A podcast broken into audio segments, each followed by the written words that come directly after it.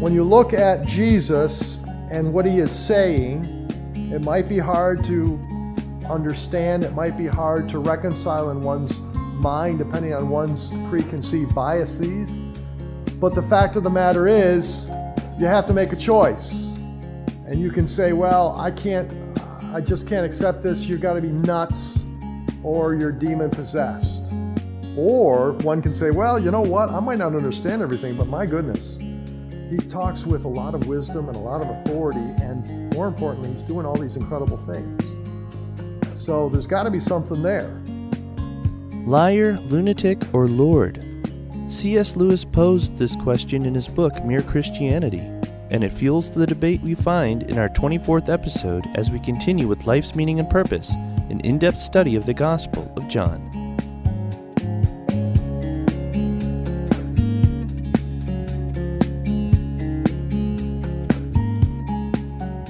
Hello and welcome to the Transforming Lives Together podcast. In part two of Mere Christianity, C.S. Lewis writes A man who was merely a man and said the sort of things Jesus said would not be a great moral teacher. He would either be a lunatic, on a level with the man who says he is a poached egg, or else he would be the devil of hell. You must make your choice. Either this man was and is the Son of God, or else a madman, or something worse. You can shut him up for a fool, you can spit at him and kill him as a demon, or you can fall at his feet and call him Lord and God. We find this dilemma in our lesson for this week as the people and the religious leaders debate over who Jesus is, with some believing, some unsure of what to make of him, and some rejecting him to the point where they pick up stones to kill him. Before we turn it over to Father Ward, we would like to say thank you for your time as you tune in each week. We pray you are blessed and encouraged by the content of this podcast. Please listen through to the end to learn how you can connect with this podcast and with all that is happening at St. Bartholomew's Anglican Church. And now, with this week's lesson in the Gospel of John, here is Father Ward.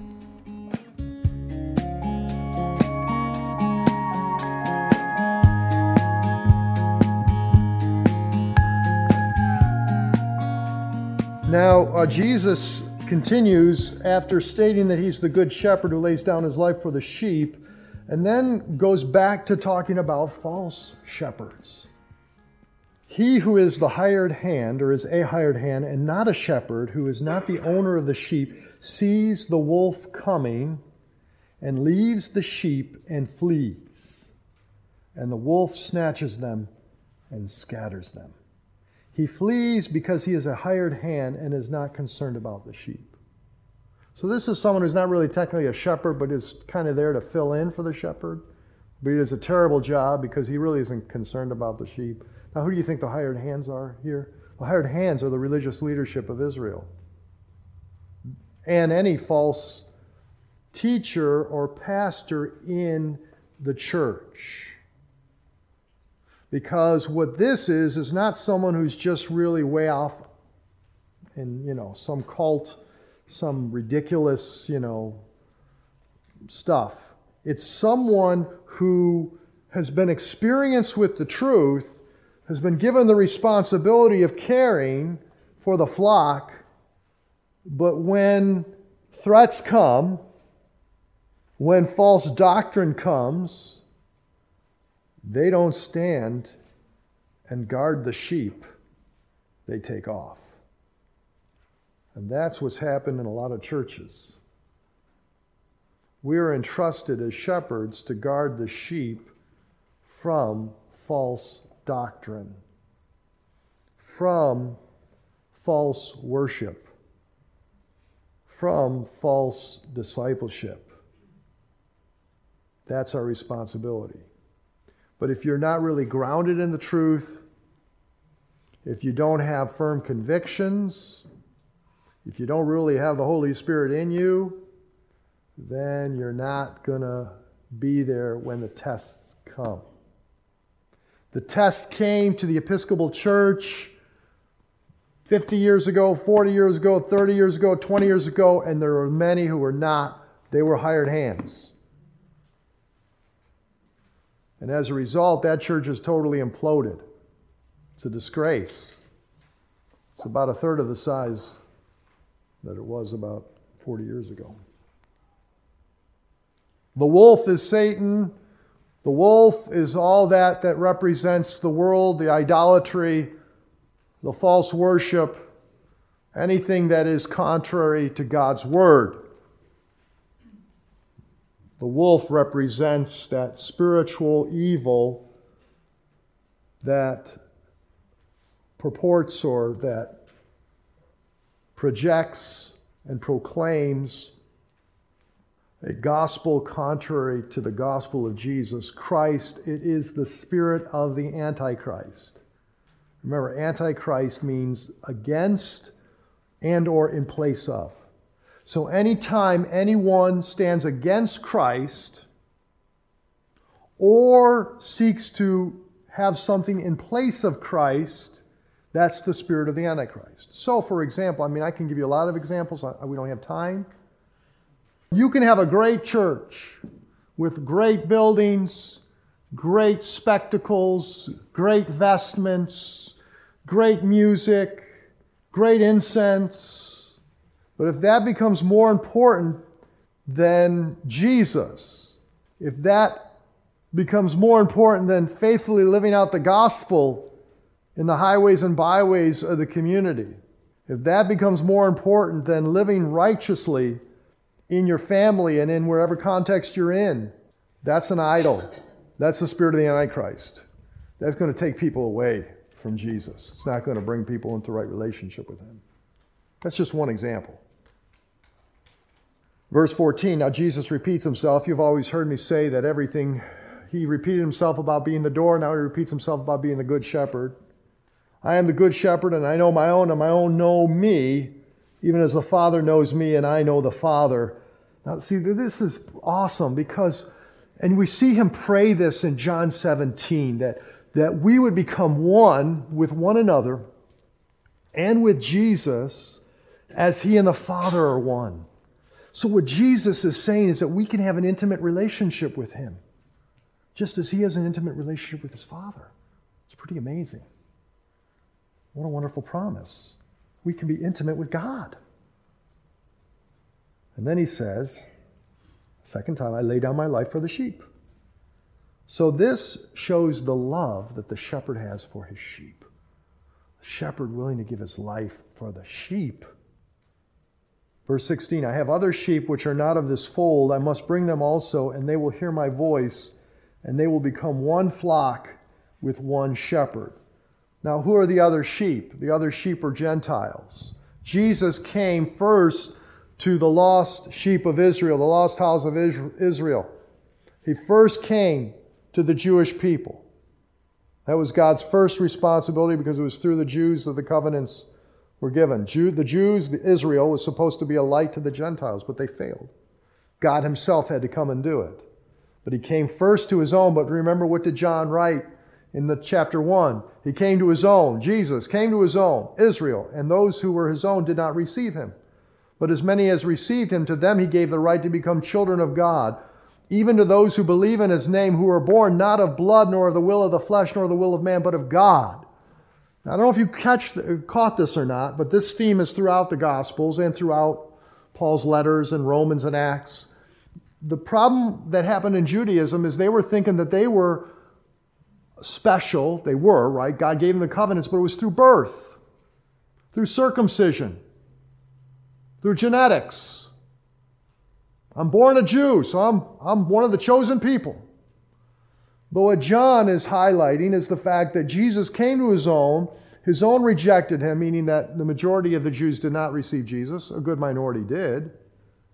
But the beautiful thing is, God gives everyone the right to become his child, everyone the privilege of being a recipient of the blessings of his covenants simply by faith in his name, Jesus. Not of blood, will of the flesh, or will of man, but of God that's why then later in John 3, Jesus says Nicodemus, who is a leader of the Jews, right? He's a Pharisee, he's one of the Sanhedrin. He says, You must be born again. You got to be born of water and the Spirit if you're going to enter the kingdom. And so when Jesus talks about having sheep of another flock, he's talking about the Gentiles. Verse 17 For this reason the Father loves me, because I lay down my life so that I may take it again. No one has taken it away from me, but I lay it down on my own initiative. I have authority to lay it down, and I have authority to take it up again. This commandment I received from my Father. So now there's a few things going on here. First of all, it reiterates the fact that the Father and the Son are on the same page, literally. They're in sync. And yet we have places in the scriptures where it says that the Father raised the Son from the dead, and the Spirit raised the Son from the dead. But here, Jesus is saying, I raise it on my own initiative. I lay it down. This tells us a couple things. First of all, it shows us that Jesus is not just being forced to lay down his life by his Father. He is choosing to do so in love for his Father and in love for all of us. Second, it highlights the fact that we, even though man put Jesus on the cross, man did not overpower Jesus. If Jesus didn't want to be put on the cross, he wasn't going to be put on the cross. The amazing thing about his love is that he was willing to take the abuse, to suffer and die, even though he had the power to wipe everybody out. That's what's so that the, the most one of the most poignant moments for me in the movie The Passion. If you haven't seen it, I recommend it. Passion back in 04, I think it came out, in Mel Gibson's movie of Jesus' crucifixion, was there comes a point where I mean he is just being beaten to a pulp, or he's being whipped to a pulp, and the Roman soldiers are just nasty. And it's like Jesus is refusing to lash out. It's like, give it all you got. Hate me as much as you want. Try to destroy me as much as you want. I'm not going to react. I'm not going to destroy you. That is an incredible demonstration of love and commitment. And Jesus says, I willingly do it. I'm not forced to do it. I don't have to do it. It also debunks this baloney where you get some in the church, especially Bishop Spong, who's a heretic, who says that the cross is child abuse. What kind of father would have his son go to the cross? I don't know if you know this or not, but there are some in the church who don't like the idea of the cross. Doesn't surprise us. There shouldn't surprise us. But they count that as child abuse. But that's not it whatsoever. Jesus willingly went to the cross. He says so here. Now, a division, as you might suspect, occurred among the Jews because of these words. Many of them were saying, he has a demon and is insane. Why do you listen to him? Others were saying, These are not the sayings of one demon possessed. A demon cannot open the eyes of the blind, can he? The beautiful thing about this response is it is a response that highlights human nature. It is the same response that we have today. When you look at Jesus and what he is saying, it might be hard to understand. It might be hard to reconcile in one's mind, depending on one's preconceived biases. But the fact of the matter is, you have to make a choice. And you can say, well, I can't, I just can't accept this. You've got to be nuts or you're demon possessed. Or one can say, well, you know what? I might not understand everything, but my goodness, he talks with a lot of wisdom and a lot of authority. And more importantly, he's doing all these incredible things. So there's got to be something there. And so what you're having here is this debate. This debate that is the tension between doubt and faith. The tension between succumbing to self serving interests or having an open mind and getting outside yourself and saying, hey, wait a minute, what is he actually trying, what is he really trying to say here? This actually makes a lot of sense when it comes to understanding life and why we're here and where we're headed and what it means to be truly a loving person. And so that's what people are wrestling with. It's the same thing people wrestle with today. But this response, I think, is articulated well in C.S. Lewis's uh, book, Mere Christianity. Many of you have read it. If you haven't, I recommend it. Remember, C.S. Lewis was at one point, I believe, an atheist or agnostic. He was from England and he, uh, be, he was an Anglican and he became a devout Christian and wrote a whole host of apologetic books. as well as the uh, Chronicles of Narnia, that wonderful fiction of, of a, a fairy tale land, Narnia, uh, but had so many uh, gospel or, or biblical parallels. Aslan being the lion who represents Christ and so forth. But in any event, in Mere Christianity, he said that when it comes to Jesus Christ, there are really only three choices. Either Jesus is who he said he is, and that is Lord, or he knew he wasn't Lord and God, and so that would mean he was a liar, or he thought he was Lord and God, but didn't realize that he wasn't, so that would make him a lunatic or crazy. Those are really the only three choices we have. Either he's Lord, he's a liar, or he's a lunatic. You cannot call him a great prophet or a good man. And that is very true. If he is a liar, then he has accomplished the greatest conspiracy, the greatest hoax the world has ever known. He's definitely not a lunatic, because a lunatic wouldn't have said the things he said, wouldn't have commanded the, the respect.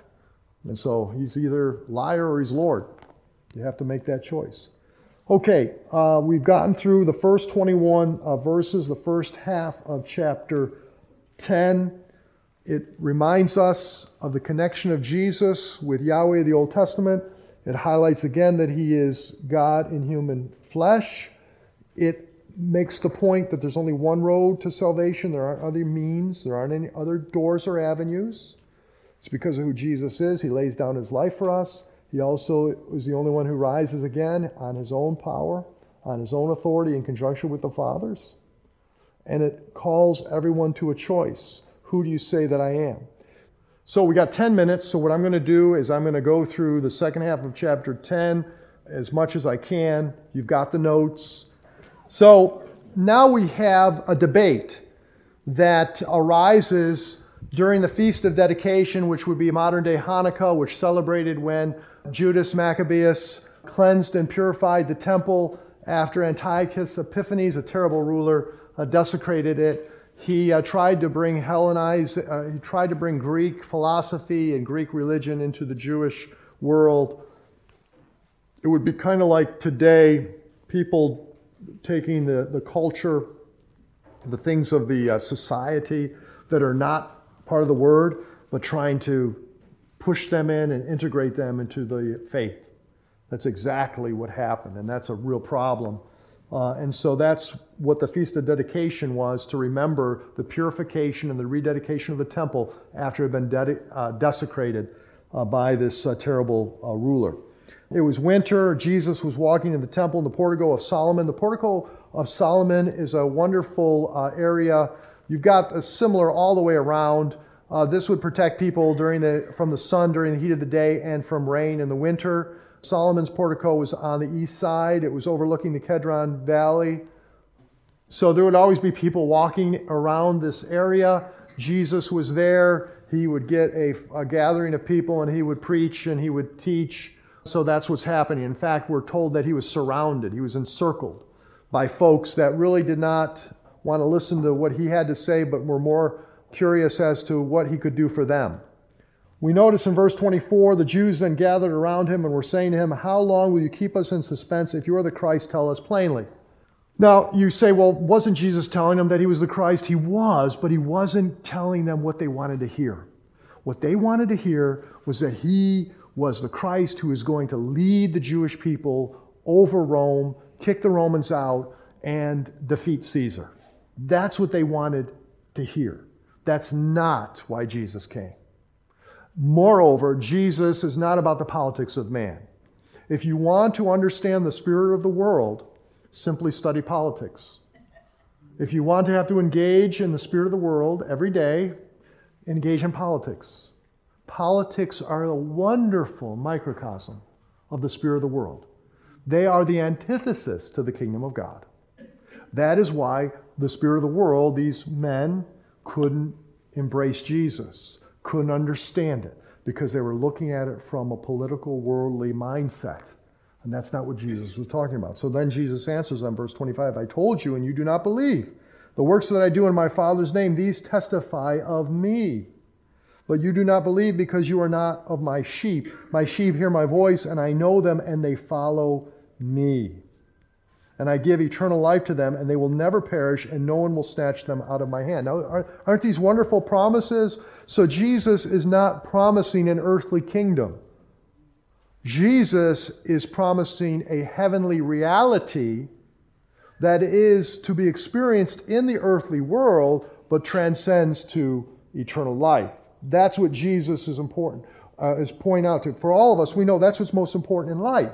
Nothing wrong with politics, nothing wrong with getting involved with that stuff, but that's not the answer. The answer is Christ. So uh, let's see here. I'll wrap things up pretty quick.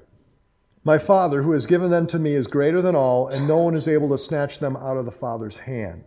This is another indication of the uniqueness of Jesus and just shows us that he is of God and the nature of love. Jesus was, is awesome, right?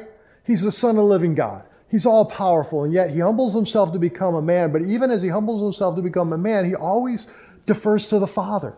He always gives glory to the Father. He always points to the Father, not to himself, even though he had every right to. And then he says, though, the clincher I and the Father are one. The Jews picked up stones again to stone him. Why? Because he's committing blasphemy. Jesus answered them, I showed you many good works for, from the Father. For which of them are you stoning me? The Jews answered him, saying, For a good work we do not stone you, but for blasphemy, and because you, being a man, make yourself out to be God. This is the one stumbling block today that Jews have and Muslims have.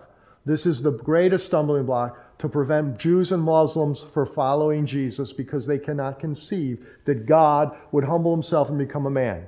They think that's disrespectful to God. They think it's absurd. We've accepted it. I will say, though, that that, just like when people say, I can't understand the Trinity, so I can't believe that. Well, what are you doing? In both instances, you're putting God into a box. You're actually limiting God. You think that this, that the belief is limiting God. It isn't. You're limiting God by your not being able to believe, to think outside the box, to know that with God all things are possible. And we'll see how Jesus answers their criticisms, and then we'll wrap it up. Right here, verse 34 Jesus answered them, Has it not been written in your law, I said, You are gods, and you are the sons of the Most High? That is a quote from Psalm uh, 82, verse 6. I believe I have that in your notes. And basically, it's where God is referring to rulers, human rulers, as gods, but then says you're going to die like men. And so basically, what it, it highlights, what Jesus is saying, is if God is referring to men as like gods, we're made in God's image, we have the potential to be like God, but that can be taken away from us, then why do you have such a hard time with me calling myself the Son of God? And see, that raises a very important question, which I just alluded to in terms of living in God and putting God in a box. If God can take us and make us like Him, you're telling me that He can't become like us, still being God? And so that's why Jesus quotes this psalm. If I do not do the works of my Father, do not believe me. But if I do them, though you do not believe me, believe the works so that you may know and understand that the Father is in me and I in the Father. Therefore, they were seeking again to seize him, and he eluded their grasp because his time wasn't up. We read in other parts, right? God's in control. Verse 40, and he went away again beyond the Jordan to the place where John was first baptizing, and he was staying there. That's in the Perea region. That's, it's under the region of Herod Antipas, uh, which he wasn't in control of Jerusalem. He wasn't being, uh, Jesus wouldn't be harassed there. And we read that many ended up believing in him. Many came to him because this is where John the Baptist had his ministry at first. Verse 41 Many came to Jesus and were saying, While John performed no sign, Yet everything John said about this man was true, and many believed in him there. So we end with belief. We began with debate. We continue with rejection, but then we end with belief, which again highlights we all have a choice. How are we going to live? Who are we going to believe? What are we going to put our faith in? Jesus or man? The kingdom or man? That's the choice. And we can see all the good reasons why we should always choose God and His Son, Jesus Christ.